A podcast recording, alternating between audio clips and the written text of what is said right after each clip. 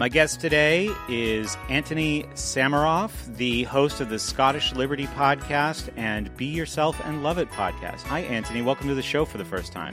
Hi, Brett. Thank you so much for having me. Uh, I've been following your work for many years, and it's really exciting for me to be here with you. Oh, that's awesome. Well, how did you first encounter us?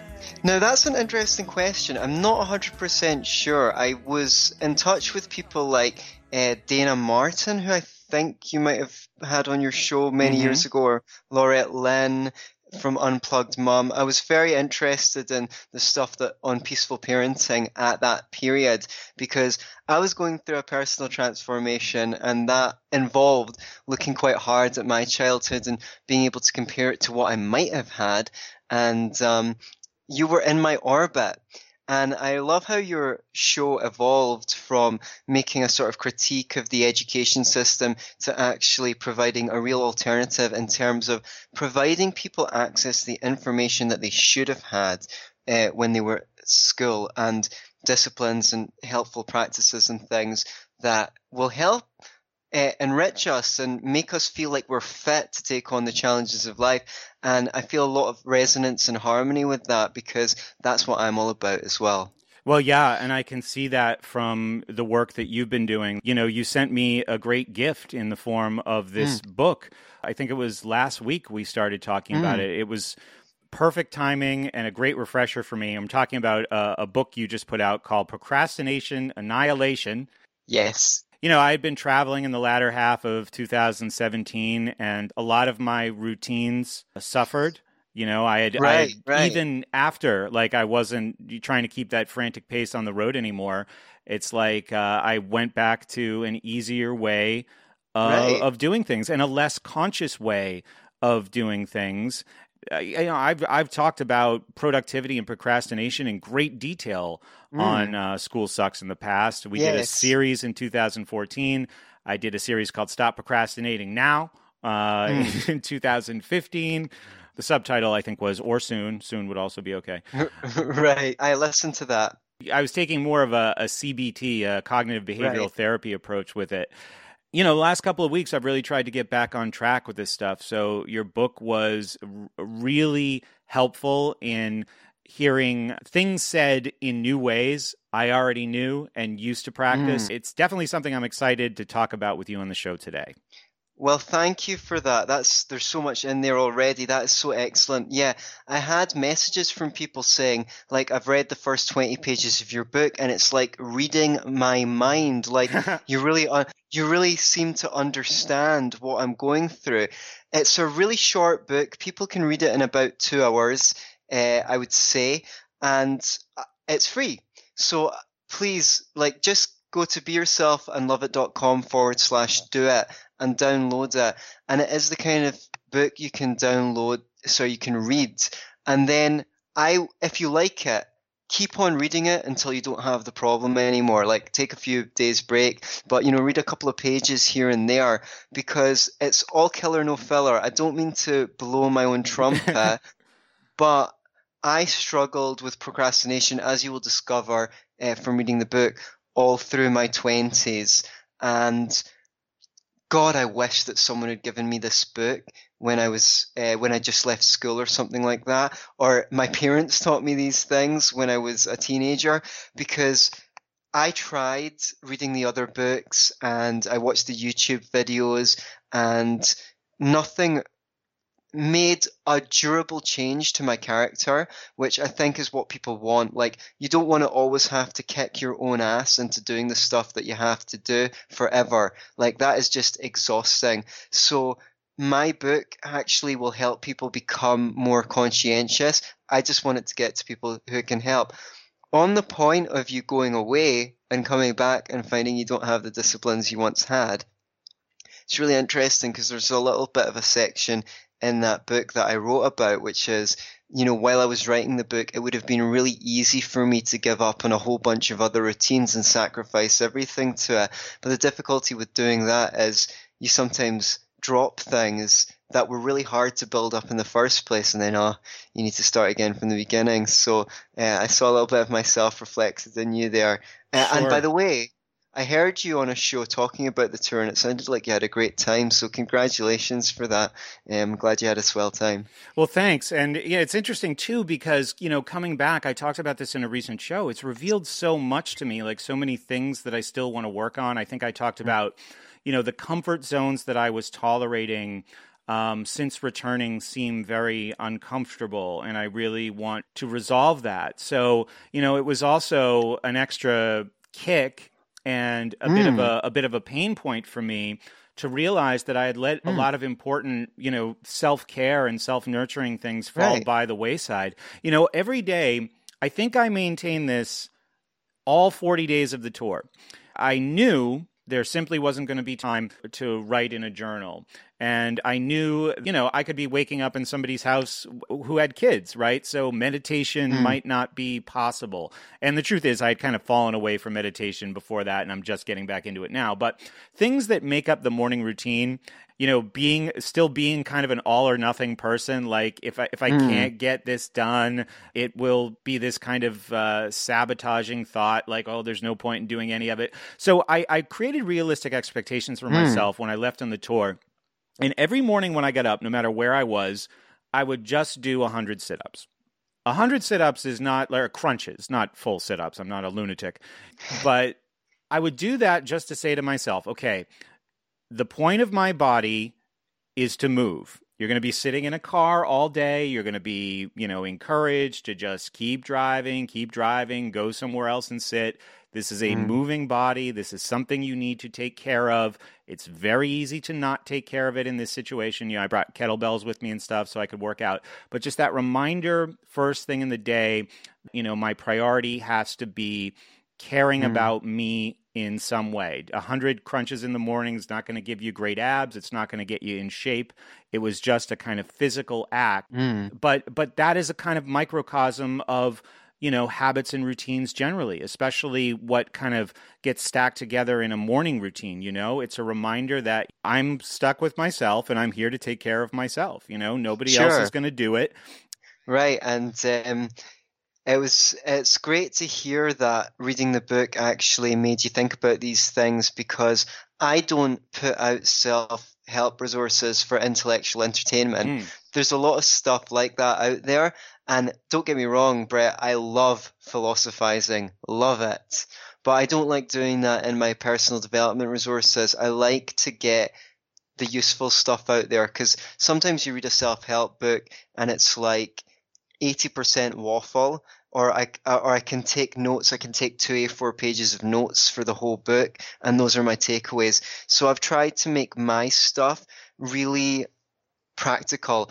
So if you're telling me that you felt like you got an application out of it, that's I'm thrilled. I'm so thrilled because I really want people to benefit from this stuff, and uh, it sounds like it um, set some synapses firing for you and you remembered some stuff that was important to you so i'm thrilled. Absolutely. Yeah and you know sometimes it's just the the little details or the little suggestions and there's a, you know there's a kind of like a big picture approach in this book and then mm-hmm. there's a lot of practical stuff and i wanted to talk about some of both of that today. But to to rewind a bit i guess i'd be interested in sharing with the audience since this is your first time being on the show a little of your background as it relates to writing this book. Like, what were the struggles that you went through and persevered through to get to where you are today? To feel like, you know, you were an authority, for lack of a better word, on overcoming procrastination. Wow.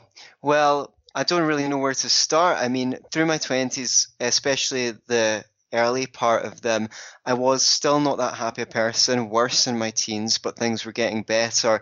And I was sort of live, leaving no stone unturned, um, trying to find ways to improve my state of mind. I read a whole bunch of self help books and uh, I went to seminars and I went to retreats and things like that.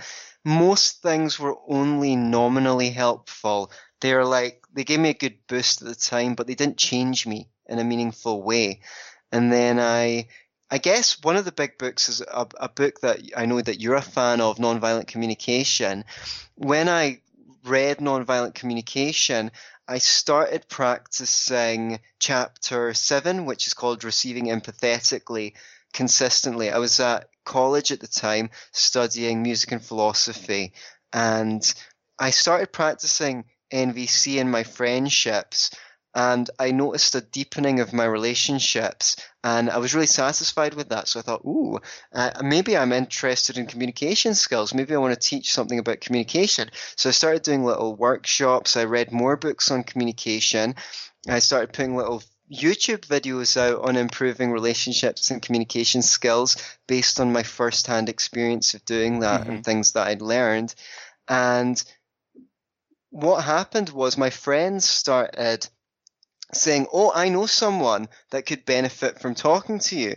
So they'd introduce me to a friend and I, would give them my attention. And now all the self help stuff that I read about before that was only slightly useful came into focus because when I could give someone my full attention and really understand them, then afterwards, if I had anything to share, it might only be relevant to them because we had like gained a laser point precision of clarity mm. in the moment, that person would then say, Oh, I've got a friend that would benefit from talking to you too. so I was like, Hmm, wow, wait a minute, something cool's going on here. So I arranged to do a postgraduate qualification in counseling skills and I, I, got some coaching qualifications and I thought, well, this is, this is more like it. I was teaching piano at the time and I got a lot out of that, but I kind of transitioned from being a piano tutor into uh, being personal development. But I was still struggling with procrastination even when I took on this work because there were so many things I wanted to write about, so many things that I wanted to share. I wanted to make more videos, I wanted to make more podcasts, mm-hmm. but I was only I was only firing on five or ten percent. So this came into clarity when I guess I finished my studies because you've always got an excuse, you know, oh, it'll be so much easier in the summer when I've got free time. And then the summer comes and it goes, oh, it'll be so much easier when I'm back and studying because I'll have structure in my life. But when I left, it came to focus for me that my main problem was uh, I wasn't making good use of my time. So, um, I, that then became my focus and gradually I found something that worked. I was going, um, and I put down the method that actually finally worked for me as the ultimate um, teaching in the book. There's lots of little tools and tricks and things like that, but there's one method that is the focus, the, the, the ultimate method of the book, um, which everything else is just to aid you in implementing. Absolutely. Yeah. You say that the the initial aim of the book is to give people the tools that will help gradually rewire yourself or themselves from not feeling like not doing things, right? To feeling enough like doing them to get them done. Right. And, you know, I think that the method that you laid out, it reminds me that the good feelings that happen along the way a gradual rewiring process are really satisfying and really motivating mm. and that's sort of the essence of of how this works right right so it's it's not a sledgehammer approach right mm. one of the first sections of the book is called all or nothing thinking and that is something that screwed me up and just when i was uh, in the lead up to releasing the book i had a client who I noticed right away that's where they were at. They thought they had to change everything or like something had to happen. People want a transformational experience. They'll go to South America and drink ayahuasca with a Peruvian shaman or go and see Tony Robbins or something and bang, suddenly they're going to be the person that they always knew they have the potential to be. I agree with you that you do have the potential to be that person, but I don't think any um, there's not really much of a like click experience where you change from one thing to another. It's more like uh, replacing the uh, components of your computer to give yourself an overall hardware update. Yeah. Um, you know, you can do it piecemeal, bit by bit, bit by bit, you know, and you can actually significantly change your character and become more conscientious over time if you get away from thinking that you need to change everything at once or there's no point uh, starting that book because you'll never finish it because you can't do it in one sitting. I know you can't do it in one sitting, but um, you know, it's not that there's no point in having one sitting. I mean, at, at least you'll get better at being a writer from that one sitting. You know, there's always something to be gained from everything that you do that points you in the rough direction. And it's difficult for procrastinators because they've got so many dreams and unfinished projects that it's scary to even start a new one because that might be another thing that I that I believed that I was going to do and I was really excited and now it's just it's just hanging over my head, you know, another unfinished project that I've got to feel feel crappy about. So I sympathize with the plight. Right. And uh, I've I've tried to as, as so I can go off in a million directions, Brett. You'll have to you'll have to excuse me. I've tried to build a ramp, a ramp, a ramp, a gradual, a gradual way up from where you are now to where you want to be, internally and externally. Yeah, I think that one of the the difficult things about this is that the further down uh, you go, or the lower you feel, or the le- uh, like the less resourceful you feel, I think is a good way to mm-hmm. describe mm-hmm. it. The more you're struggling, um, the more, and I'm speaking from my own experience, the more you tend to look for a kind of panacea, something that will grab onto that mm-hmm. will just make you feel better right. across the board and there just is no thing like that you know i've been very public um, and this will probably come up a couple of times in this conversation because it relates one of my issues throughout most of my 20s and my 30s was drinking so right. that shows you that it doesn't even necessarily it, it, deep down when we when we clutch onto some of these things we know they're not constructive. We know they're not sure. helpful long term or even like beyond that immediate moment, you know? But right. it's like it, things are so overwhelming yeah. that just some kind of relief is needed. And the reframing of thinking that has to happen that you talk about in this book is mm-hmm. like you have to take some small step. And it could just be one area of your life. It's not like, oh, my entire life is a disaster and it's hopeless. It could just be one thing that you're struggling with. But you you have to take some small step to demonstrate to yourself, I think, you care about yourself or you care about this thing or you care about, you know, a, a larger goal. For sure. And uh, I mean, I have to, first of all, hand it to you um, for improving your your relationship to drinking. I mean, that's not an easy thing to do, and a lot of people never do it. So you've done something heroic that most people uh, will never experience in in getting that problem more in check uh, or in check. And uh, I mean, even if people have never had a drug or alcohol problem, they're not immune to the same tendency, but in other ways. Whether it's like, um, you know, grabbing a, a pack of the worst uh, potato chips and putting on some trash because you're trying to escape from your emotions. And there's a reason why people do things like drink. It's it's a it's keeps anxiety in check.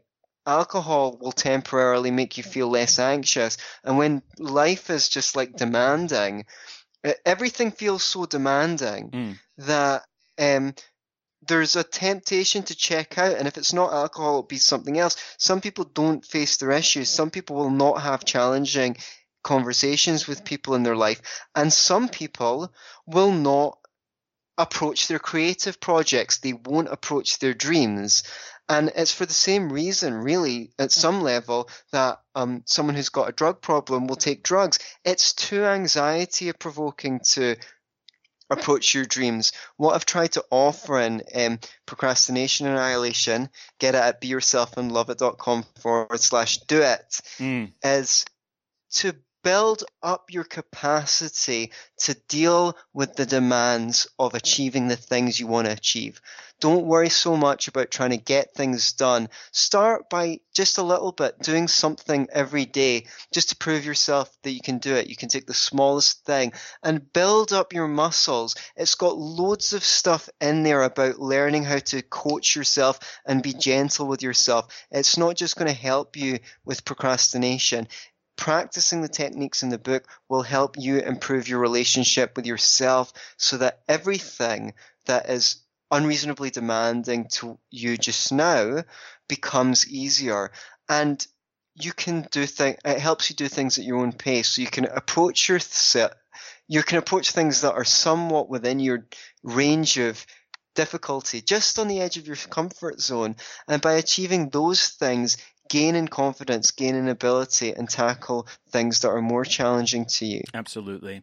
And I think when you know one of the reasons why, you know, drugs and alcohol came up or, you know, toxic relationships or bad food, all of those are examples of choosing the short-term comforts right. over the long-term growth and and gains and and you, you, talk about that in in the book as well is the, the, the mindset without going too deep into the psychology of it like i did in my series with uh you know cognitive behavioral therapy mm-hmm. it, it is a practical book and one of the things that i wanted to talk about is you know this big picture outline that begins the book which is these uh, you call them the five dragons between right. you and your goals we touched on the first one already but i wanted to just go through each one and give people a kind of easy win on, you know, like here's an idea for how to get beyond this thing. So we acknowledge that it exists, you know, we define it, we clarify mm-hmm. that there is a way to move beyond it, and then we can just share our thoughts about each one. Okay, great. That sounds good. So we already discussed the first dragon, which is all or nothing thinking. Mm-hmm. And the solution to all or nothing thinking and you might need to reinforce this again and again. So write it down if you want. If you struggle from all or nothing, nothing thinking, is the most simple solution, which is change your goalpost from getting things done or getting your life changed to because sorry from getting things done to becoming the kind of person who gets things done mm-hmm. because you're you're trying too hard quite frankly you're expecting a miracle so when you are the kind of person who gets things done, you won't have to worry so much about getting things done because that's what you will do. You will be able to do that using the, the, the, techniques that are in the book. You'll be able to gradually train yourself into a more conscientious person. So what is extraordinarily difficult for you will gradually become easier right. and come into your power. When you were talking about all or nothing thinking in the book, my thoughts were mm-hmm. along the lines of the quantified self concept of quantifying things that you actually do, right? So right. part of my fitness regimen has been to walk.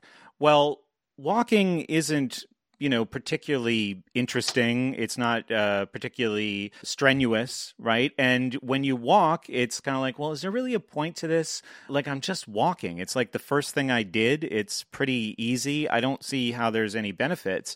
But when i got a fitbit I know this is kind of a, a mm-hmm. silly example, and I could I started to quantify the amount that I was walking just step by step, if you will. Right. Right. I realized, you know, that over the course of the week, wow, geez, I walked 25 miles this week, you know, and then awesome. I could start to make a relation between like how my fitness was changing, how, uh, even how emotions were changing, like moving my body was really positive in that way. But it was quantifying it, even though it yeah. was no effort step by step again. Yeah as it grew and as I could see the growth and measure the growth, I could correlate that to positive results in my physical and mental health. An- another example of this would be something there's an app that I used to recommend on the show called uh, 7 Weeks and I'm still perfectly fine recommending. I'll recommend it right now. Get 7 weeks if you're if you're an Android user. It's a very very simple interface. I know there's more complicated apps for doing this you just set a goal. You can give yourself two or three compelling reasons why you want to uh, not even set a goal. I'm sorry, form a habit. You form a habit. You think of a habit you want to do, like I want to journal 10 minutes a day, and you just you mark it off on a calendar. But you can see like just in the individual action in the individual day sometimes it's like well eh, i could skip it today but if you see the actual physical representation of whether you're doing it right. or not it's really motivating. And that small uh, step each day of meditating or journaling or going to the gym or drinking enough water when you look when you when you zoom out a little bit and you look at the the big picture you can see progress you can see a winning streak you know that you don't want right. to break so it's a way of seeing how the small and often seemingly meaningless actions in life ultimately scale to something that is clearly meaningful and clearly beneficial.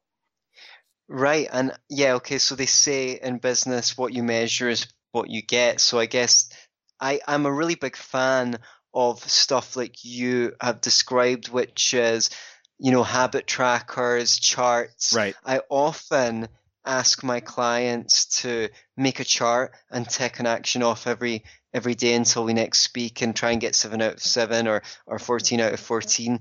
And it does suggest something like that in the book as well. So yeah, great. Seven weeks sounds great. I like habitica.com. It's really good, good as a um, good, really fun, and people can check that out and see if it appeals to them. And you know, it's interesting that you took the example of walking because walking, like I go for a walk almost every day. And that was one of the habits that I had to build up. It was easy for me to procrastinate about a walk and say, oh, like, oh, I've got too much on just now. But I try and I do it most days.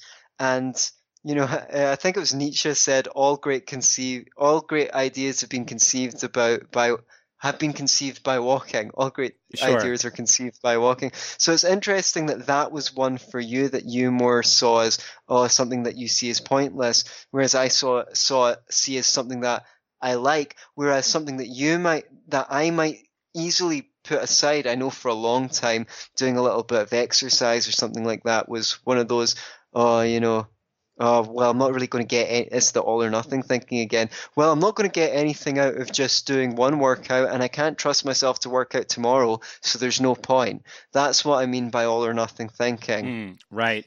But also breaking it down to the day is the thing that matters and kind of living right. one day at a time.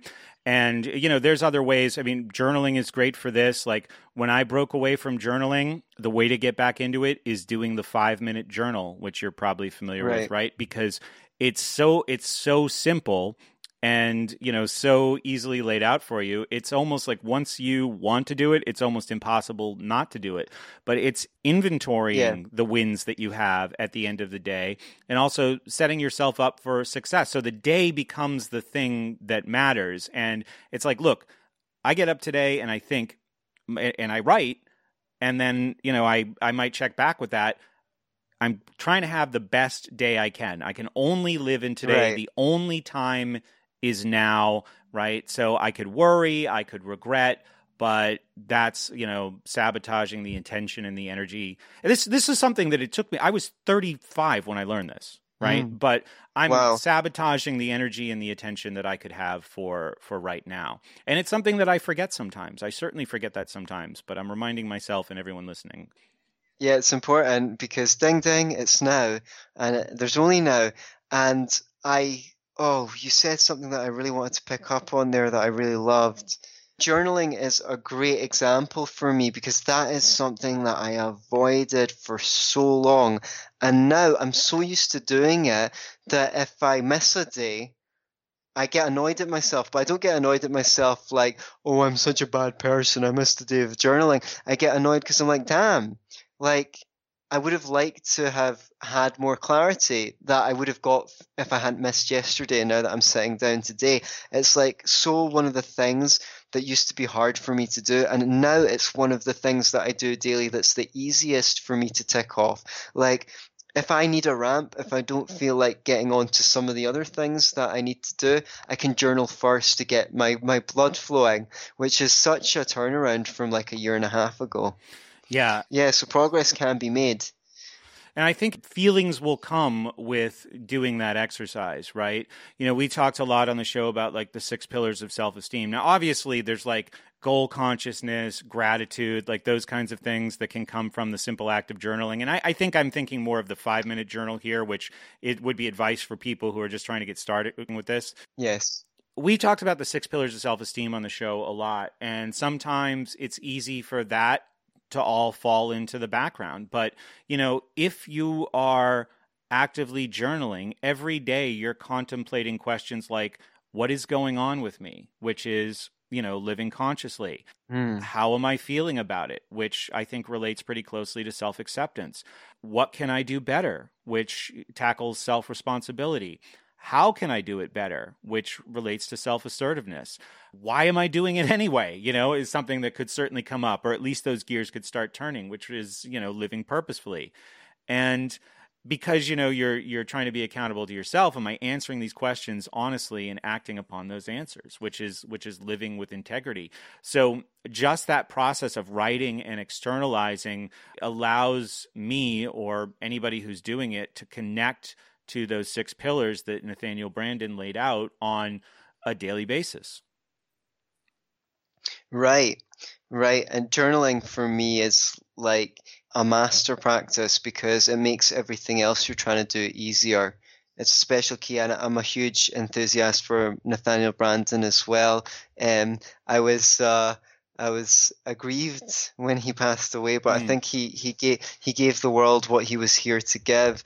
Um, I, I remember you, your series on that, and I'm glad that you're uh, passing his torch along because he, he made a, a significant contribution, I think. Absolutely. Well, we got a lot out of the the first uh, Dragon Head, so why don't we move on to the second one, which is perfectionism.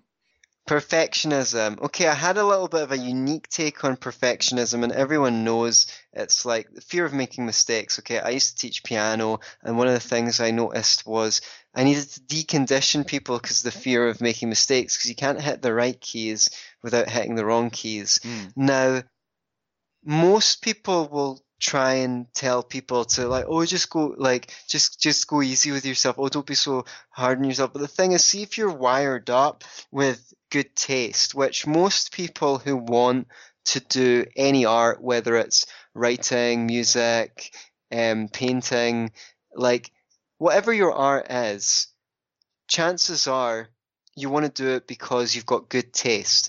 And the infuriating thing is when you start, you're going to pretty much suck compared to the people that you like. Why? Because they, you know, they've got lots of experience and you don't, right? Mm. Now, I, so I'm not telling people to throw their perfectionism in the bin because you can't. You're wired up to be like that to a degree. I mean, it's great if you can say, um, I'm just going to write down uncritically and I'll go back and edit it afterwards. That's, you know, stuff like that's great. But, um, your good taste is part of who you are. So what I would like people to start doing is think in terms of ways they can make it easy for themselves to get better at what they're doing. Like, I really love writing, Brett. Like, I've always wanted to be a writer, even um, when I was in school, and it's something I came back to and stopped, but I procrastinated about it a lot. Like, and now, like, I love my writing. Like, I'm so much better at it. And my sense of humor and my personality comes through in the book. Like, people will enjoy because it's got some laughs in there. And someone said, I like your tone, it's really cheeky. And that was the best compliment in the world because I think I'm cheeky. Uh, so, um, you know, I, I, think I am cheeky. So if that comes across, I, I think if that come come, I mean, I, I put on a good show of being like really formal and things like that when I come on these podcasts, but maybe I shouldn't. Yeah, don't. Maybe I should just go for yeah, it. I should just, I'll just let my cheeky self come out. So the reason why I'm saying I really like my writing now, it took a long time to get there. I'm not saying that to blow my own trumpet. I'm saying that to say it's easier for me to write because I'm better at it now. But I couldn't write this book if I hadn't written a bunch of blogs, articles. Uh, I reviewed about 150 plays, you know, um, and all sorts of little smaller things. So I don't know what the aspirations of your audience is. You know, if you want to be a podcaster, just try getting your phone and recording yourself speaking about something you're passionate about for five to ten minutes mm. and do that for a while. And then after a while, you might start going, oh, those ones are pretty good. Maybe I should record something on that topic, a full length podcast. Now, that's just one example, but just apply yourself apply the example to whatever your big project is, you know? If you've got an idea to write a non-fiction book presenting some theory you have, um, start with little related pieces of 50 to a couple of hundred words long and keep on writing them. And then when your confidence increases, you can go back and pilfer them for good ideas and put them in the final thing. But you, it all comes back to using a ramp.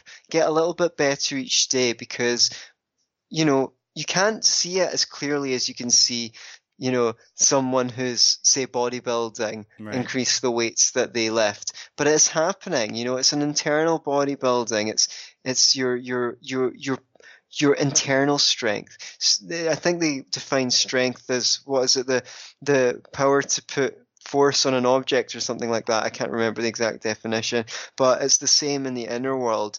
Um, if you're trying to push above your weight, then you're going to encounter big problems because you've got good taste and having good taste makes you a perfectionist. So just um, start working. Yeah, obviously, if you can go a little bit easier on yourself, that's great. But the main thing is to find little rungs to your ladder to um, to improve your your ability so you can meet your standards better and better. Right. So it's almost like addressing the first dragon head, the all or nothing thinking gives you some nice momentum to deal with this second one. If you conquer the all or nothing idea, uh, you're pretty set up to overcome perfectionism as well. Well, yeah, I mean, I think that the five dragons are tackled in quite a logical order, mm-hmm. and one follows from the other. Because I think when we talked about all or nothing thinking and changing your goal from being, from doing the work to being the becoming the kind of person who can do the work, that is one of the essential points of the book. So it kind of becomes a thread that then runs through the the following dragons. Mm. So yeah, I appreciate you. I appreciate you pointing that out. I think each teaching builds on the last. Indeed. So with that momentum, let's go on to the third head, which is uh, fatalism. What do you mean by fatalism? Well, fatalism is the outlook that kind of well, we're fated. There's nothing we can do about it. We're just kind of on one path, and um, everything every everything leads down there. So a lot of the time procrastinators will think things like there's no point in starting because um, i'll never finish it anyway. Or like oh well even if i do it today i'll still feel crap mm. tomorrow. Like I, I know that there's some people at home nodding their heads and it's like oh i'll still have a million things to do even if i do this and or if i finish it no one will buy it right? No one will buy it anyway right? So you're you, these are like these are fatalistic thoughts because you're assuming that the, the the future is set. You're fortune telling, and what I love, like, there's this uh, Greek myth which I mention in this section, which is Sisyphus, the myth of Sisyphus, where he has to push a boulder up a mountain every day, and then it rolls back down, and he has to push it up again the next day. And I'm like, every procrastinator knows that story's about them. Yeah. Because yeah. if you get if you get into the swing of things and you you like you start doing something you're like oh my god the high is so high like you feel so good when you can do that big long stint of work but then you know you wake up the next day feeling like crap and you know find it hard to motivate yourself and that's when you start getting fatalistic because you go i'll always be like this right there's nothing i can do do you know what I mean? Oh, absolutely. Because you've got the momentum of all of time, of all of these mm. unhelpful habits and routines. Mm. And that's even if you do start progress, uh, start to make progress, you're going to have to uh, encounter, I guess, the residual of mm. all of those other ways of living or operating. Yeah, for sure. So you you can't look at the micro like, oh well, yesterday I was productive and today I was productive. You actually need to take a long term average, um, because not all of your personality is ever manifest in any one moment. It like sprawls out, like you know, dealing through a, a deck of cards, um, there, or or you know, a 3D object that has many angles and you can't look at all angles of it in any one moment. So we always need to take an average over time. And it's very hard to do that when you're stuck, especially when you're feeling very negative because your emotion colonizes your thinking mm. and you start seeing all of life through the paradigm of your emotion. So, um, this is the thing. It's, it just really comes back to building your muscles um, and zoom out a little bit, right? We're going to learn how to deal with resistance. Um, dealing with resistance, getting better and better at it becomes our goal. And we acknowledge that, you know, okay, uh, you, you mentioned CBT and your, in relation to your series on procrastination. There's a little bit of that in this section. Mm. Someone someone else pointed out to me. She she was looking through the book and she went, "Oh, this is kind of like CBT." So one thing you can do is identify the kind of things that you think that put you off doing stuff. Um, because see if you become really intimately acquainted. And when you read this book, you'll understand that I'm really, really intimately acquainted with with, with uh, the mindsets that create pr- procrastination. Like the inside knowledge is there, um, you know. But you need to know you know thyself, uh, because it's easier to go, oh, there it goes again. If you if you've identified it. So I've got a little table there where I give some examples and I say, no one, you know, you can write down on one side, no one will be interested. And then you can just write the truth on the other side, which is like, people might be interested. Yeah, then sure. again, they might not. Yeah. But then again, they might not. But even if they aren't, it'll still be a valuable experience to work, to, to work on it, you know. I mean, for all I know, uh, this book will go no further, but I'll never regret writing it because it was an inherently satisfying experience and I know the next thing I write will be even better because I improve my tone writing this book. And, you know, I establish the tone that I like. Absolutely. And you know, one of the things that I wanted to mention about this section, and probably relates to the process of writing a book too, because there's probably all kinds of fears that need to be audited in doing that, right? But mm-hmm. you uh, mentioned this quote from Steven Pressfield in The War of Art. The amateur mm-hmm. believes he first must overcome his fear, then he can do his work. The professional knows that fear can never uh, be overcome. So it's this idea yeah. of basically fear management along the way and and sure. facing those fears because they can be really really paralyzing if you don't in ways that I think I've been paralyzed by fears that I didn't want to acknowledge therefore I didn't even understand that they were affecting me you know mm-hmm. Right, right. And I would like to amend Steven Pressfield's quote to the professional knows that fear may never be overcome because we don't have a crystal ball. And I hope that one day it will be overcome, but we need to accept the possibility that it won't be. And I end the section, well, I don't want to give any spoilers, but it's like, see if you're going to be rolling that boulder up a hill every day you might want to see if you can find some kind of way to enjoy that, right? Mm-hmm. You know, there's people who've got all sorts of illnesses that are incurable that they have to live with, and some people just they just learn to manage them as part of their everyday life. Now, if things are going to be difficult for you, and this is just what it takes, like it will get easier. In my experience, a lot of things will get easier, but I'm still working on a whole bunch of things that aren't challenging, that are still challenging. And you'll get that from reading my book. Like, I don't hold anything back, really. I talk about, to a degree, that, you know, struggles that I'm still motivating myself through. But the thing is, the difference between me now and me a few years ago is I've done it when it comes to many many things yes and so i i have that behind me i have that reference experience behind me to encourage me along and you know we're all much of a muchness there's not too much different between one human being and another so if i can do it you can do it i mean i was a procrastinator for most of my life. I'm still a procrastinator in many things, but every day is still a success. I do enough of the things that I want to be doing that I'm proud of myself every single day, mm. every day. Absolutely. And mm. I think that uh, the, you mentioned an idea there that's like an accomplishment audit, I think. Mm. You know, yeah. and, and that might be a place where we need to start or you know recently i had to revisit this you know i went through uh, a few really difficult weeks mm. after after um, i returned and started to think about some things and started to excavate I felt pretty dark. And I had to just look, what am I doing every day that is actually, you know, working for me? Um, what right. did I actually get done today? And just being conscious of that made me want to do more of it uh, the next day uh, towards getting back on track.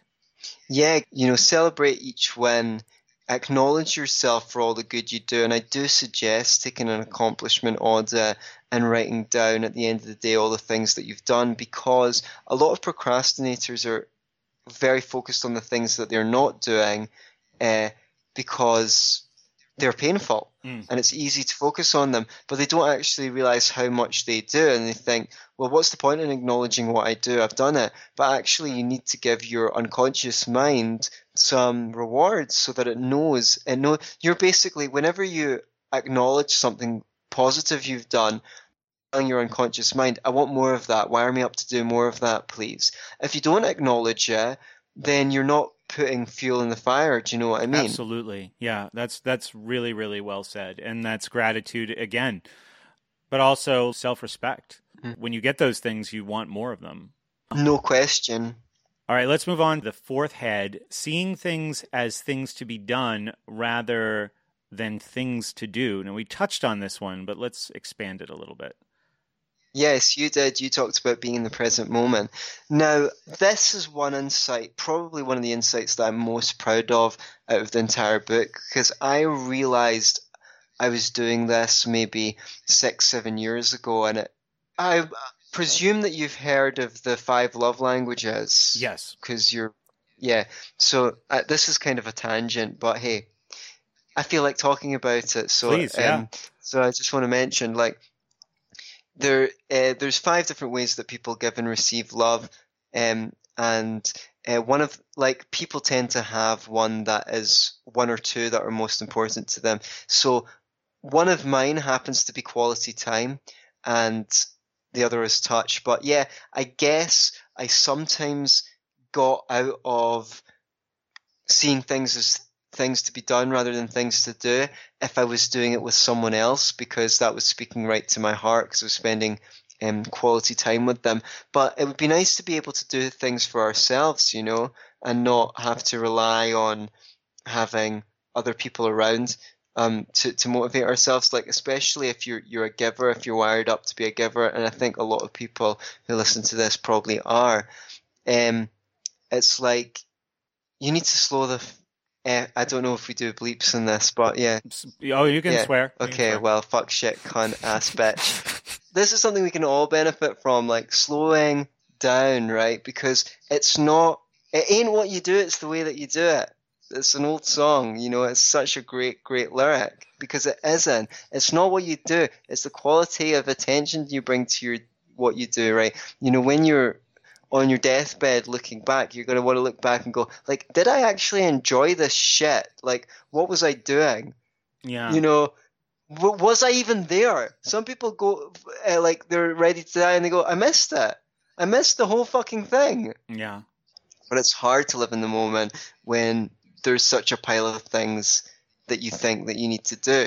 So this is section is just about bringing your attention and and being observant of the quality of attention that you bring to what you're doing the better quality of attention you bring to what you're doing the greater the result of it will be absolutely uh, this I just found this article on psychology today that I was reading about uh, procrastination.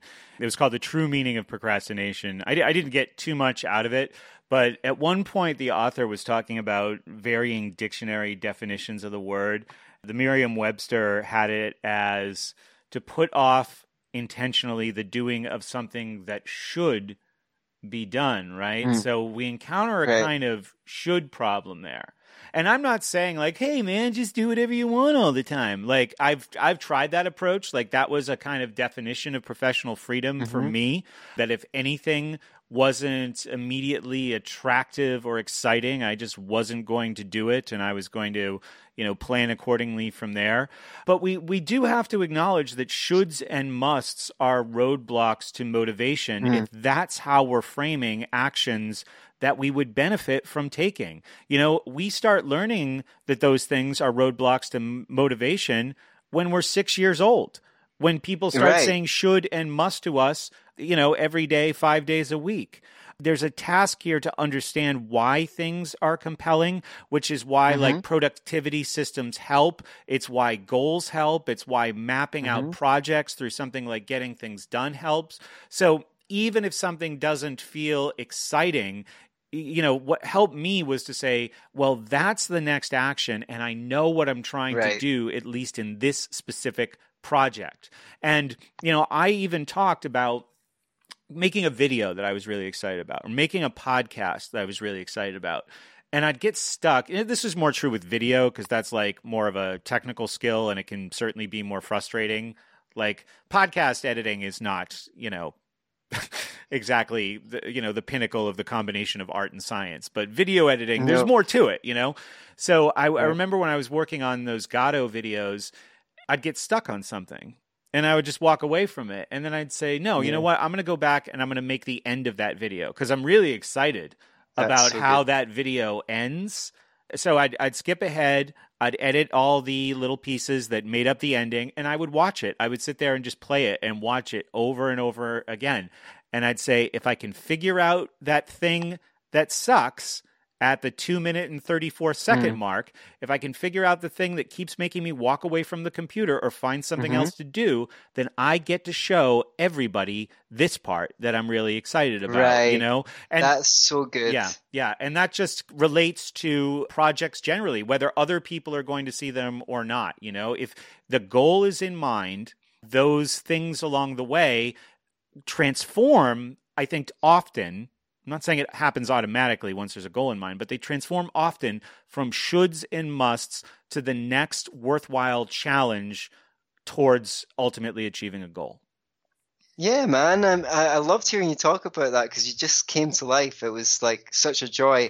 It's like I heard an expression like if you give someone a good enough why, they will deal with any how. Right. So you were making deals with yourself there. You stopped the bit that you were having trouble with. You said, This is just too much for me right now. You went and circled forward to a bit that was easier. You did that and you get and, and you worked with yourself. And this book, sorry, I uh, in fact, I'm not sorry. Yeah, that's free. why you're here. It's free. yeah, yeah. Uh, be yourself and love it.com forward slash do it. Right. It's full of tools that will help you get better at making deals with yourself. This is gonna a book. It's a book about procrastination, but it's really a book about becoming your own best friend, becoming your own coach, and and and I really believe in it. That's why I don't mind like plugging it again and again because everything you said about shoulds, that's like it's almost like you've read the book or something like that because there's a little bit at the end of this section about reframing shoulds, like stuff that I think I want to do, I turn into a big should, and then it's less motivating. And uh, there's a few techniques in this section of the book which are about dealing with your states. My problem with most of the personal development media is it doesn't help people deal with their states. It doesn't help people, it just tells them the right things to do. And that's great. It's good to know the right things to do. But what if you just can't get to doing it? Which, like, sort of leads on to the last dragon, which is I don't feel like it, right? Yeah. So we need to deal with our states. We need to become masters of dealing with our states because the state is everything. But you know what I mean? Like your state is just everything comes from your state. I think that your audience is largely of a sort of free market bent. Yeah. Um, yeah. So so let's take that as a example, right? The state, um, it makes declarations, right? Mm. It's inflexible. Um, it takes a long time to make changes in public institutions. You have to lobby and go through all these processes, vote, convince other people to vote. It is the state. It's a solid state. It's intransigent. It's inflexible. It doesn't move with time. Then you've got the free market, which flows like a river. Millions of tiny choices. Nothing comes from up on high. Well, I mean, yeah, corporations will choose to launch a product from on high, but it's the millions of tiny choices of consumers. It flows like a river, right? Okay, so you have a state which you are in and it is pervasive and you want to move into the flow state. It's really like like where where it's like it's not a mindset. It's not a state of mind which is like this is how i am. I feel like intransigent. I feel inflexible to the you want your state to go into the flow state which is like the free market where every moment you're making lots of tiny little decisions. So it's a, it's a perfect metaphor. And you know words have certain resonances in in in language you know and the way that they're used is not always coincidental. Yeah, absolutely. So the idea that uh, lots of times we feel inflexible or we even can feel paralyzed by certain parts of ourselves that are, you know, telling us sabotaging things right and and to i mean this is this is like a bigger picture this this relates to mm. it, you know, it almost relates to uh, like internal family systems therapy. Uh, I'm right. thinking in in those terms now because you know we we talked about this on the show in 2015. The the idea of the fractured self and these different parts of self. You know, the child self, the protector, the firefighter, the manager, and how they all have different functions in our whole being. And there can be times where you know, a more vulnerable or less resourceful or more destructive part of the self comes to the fore and starts filling our heads with ideas. And once I became aware of this concept in myself and other people, a lot of things started to make sense mm. that hmm. used to be endlessly torturous and frustrating. So just in the case with myself, if I fill if if I'm filling up with defeatist thoughts, I don't mm-hmm. I don't tie that to my identity. Right. I, even if I do, even if I spend an hour or two or a day feeling that way, I still have the knowledge to look at that situation that's happening through a, uh, like a book like The Body Keeps the Score or the work that I did with Wes Bertrand and Matt Amberson on my show on this subject, on the ACEs stuff, to say, okay, wait a minute. All of this stuff that's filling me up and defining me right now, that wasn't me at three o'clock yesterday. You know, right? These are these are parts that are activated by uh, circumstances or things that I'm dealing with or things that I haven't figured out how to deal with yet. And right now, it's creating this: I can't, I won't, it's hopeless. But that's not the whole me because I know, you know, in similar situations in the past, I figured out how to be resourceful, or I I was able to reframe my thinking, or another part was able to to take over once I kind of understood the interplay between them. You know, the, I, the, the other thing that you said here is it's about you know sharpening the, your ultimate tool of the trade, which is yourself, right? Right. And how we're treating ourselves and how we're knowing ourselves. So I can say from my experience, when I encounter stress or upset, you know, even a kind of depression, that leads to me not treating myself well historically. That's the time when I need the most care, you know, not not the the opposite of care. So there's I'd love to hear you just talk about this. I know I just blurted out a whole bunch of stuff, but there's a there's an IFS tie-in with this idea of of the state we're in mm. at hmm. any given time. Right. Okay. Well, thank you for that. I, I loved what you blurted out. So I was so engaged. I was so engaged with it that I didn't prepare a response. but I have some um, experience with internal family systems myself. I went to see an internal family systems therapist, and she was the most effective of the helpers, or the process was the most effective. Um, in addition to that, I interviewed the late, great Pete Gerlach three times. He was a prominent uh, YouTuber in internal family systems. Uh, those three shows have been re-uploaded to Be Yourself and Love It podcast. So if you want to check out Be Yourself and Love It podcast, there's three great interviews with Pete Gerlach. Um, and it comes up in my work all the time, man. Like, um, I I can't help but sometimes when I'm working with clients identify that what they're saying is they have one part of them that sees it this way and another part that sees it that way. And in my own process of introspection, I have had reason to notice that I'm seeing things through a certain lens and have to ask that part to step out the way for a minute so that I can speak to a quieter voice, right? And the way I see it like is like this. Imagine you were the king or queen hmm. and you have a council of advisors and you come into a meeting and one of the advisors is angry, let's say, you cannot have a productive meeting until he's satisfied. So you need to give your anger your attention and understanding. And if you listen to that person and they feel understood, they go, okay, okay, okay, I'll sit down. And then you can have a productive meeting. A better example is if two or three are, are of your advisors are arguing. You cannot mediate the dispute if you let your two parts talk across one another. What you have to do is you have to isolate one and say, let's hear your side of the story. And um, you can journal, you can record yourself, you can um, speak to, you can, you can ask a friend, like let me let me tell you all of one side, and you ask me questions, then I'll tell you all of the other side. Um, you can book me.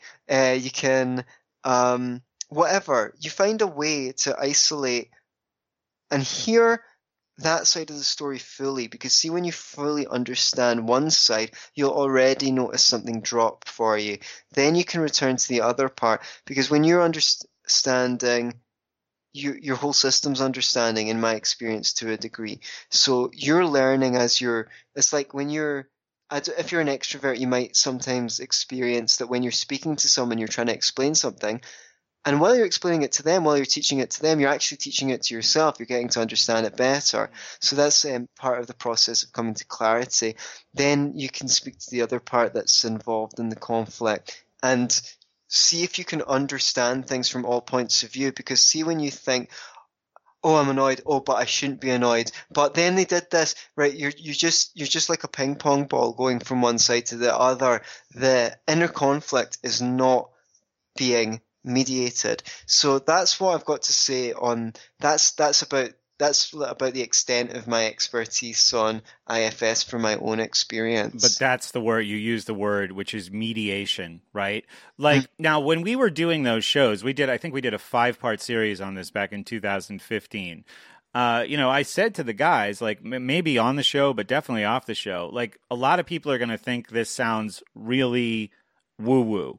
But mm. I mean, what's important to learn is that it's perfectly normal to have conflicting thoughts, but also to understand the origins of those conflicting thoughts. And what happens, I think, for from what happened most of my life is that there would be a kind of manager that would rise mm-hmm. up when a part when when something in me felt vulnerable or needed mm-hmm. something or insecure something would step up and say hey you know, get back to work. that kind of a yeah. You just want to steamroll over it. Yeah, that exactly. familiar. But the body keeps the score. Bessel van der Kolk is the author of that book, and I really recommend it. You know, the concept that he introduces is self leadership, which is mm. instead of management, like the difference between a manager and a leader. A leader is somebody who could stand confidently in the front of a conflict and mediate uh, opposing parts of it but also recognize and accept that you know that's the nature of multiple parts existing in anything right you know right right, right so to be right. a self leader and work on self reintegration that's that's i think that was such a really important takeaway from that book it's a long book i took a lot of mm. notes but that's one thing that definitely stuck out you know that conflicting parts exist for a reason and to kind of mediate between them uh, as an act of self leadership. That's a that's a really really important thing. But it's also in, in the context that we're discussing here a mm. great way to right. counter sabotaging, destructive, self limiting thoughts and talk. Thank you so much. And what I would like to say is, even though it's a book on procrastination, the thrust of the book is getting better yeah. at self leadership. Mm. Honestly, like I think there's an IFS organization that's called the Center for Self Leadership.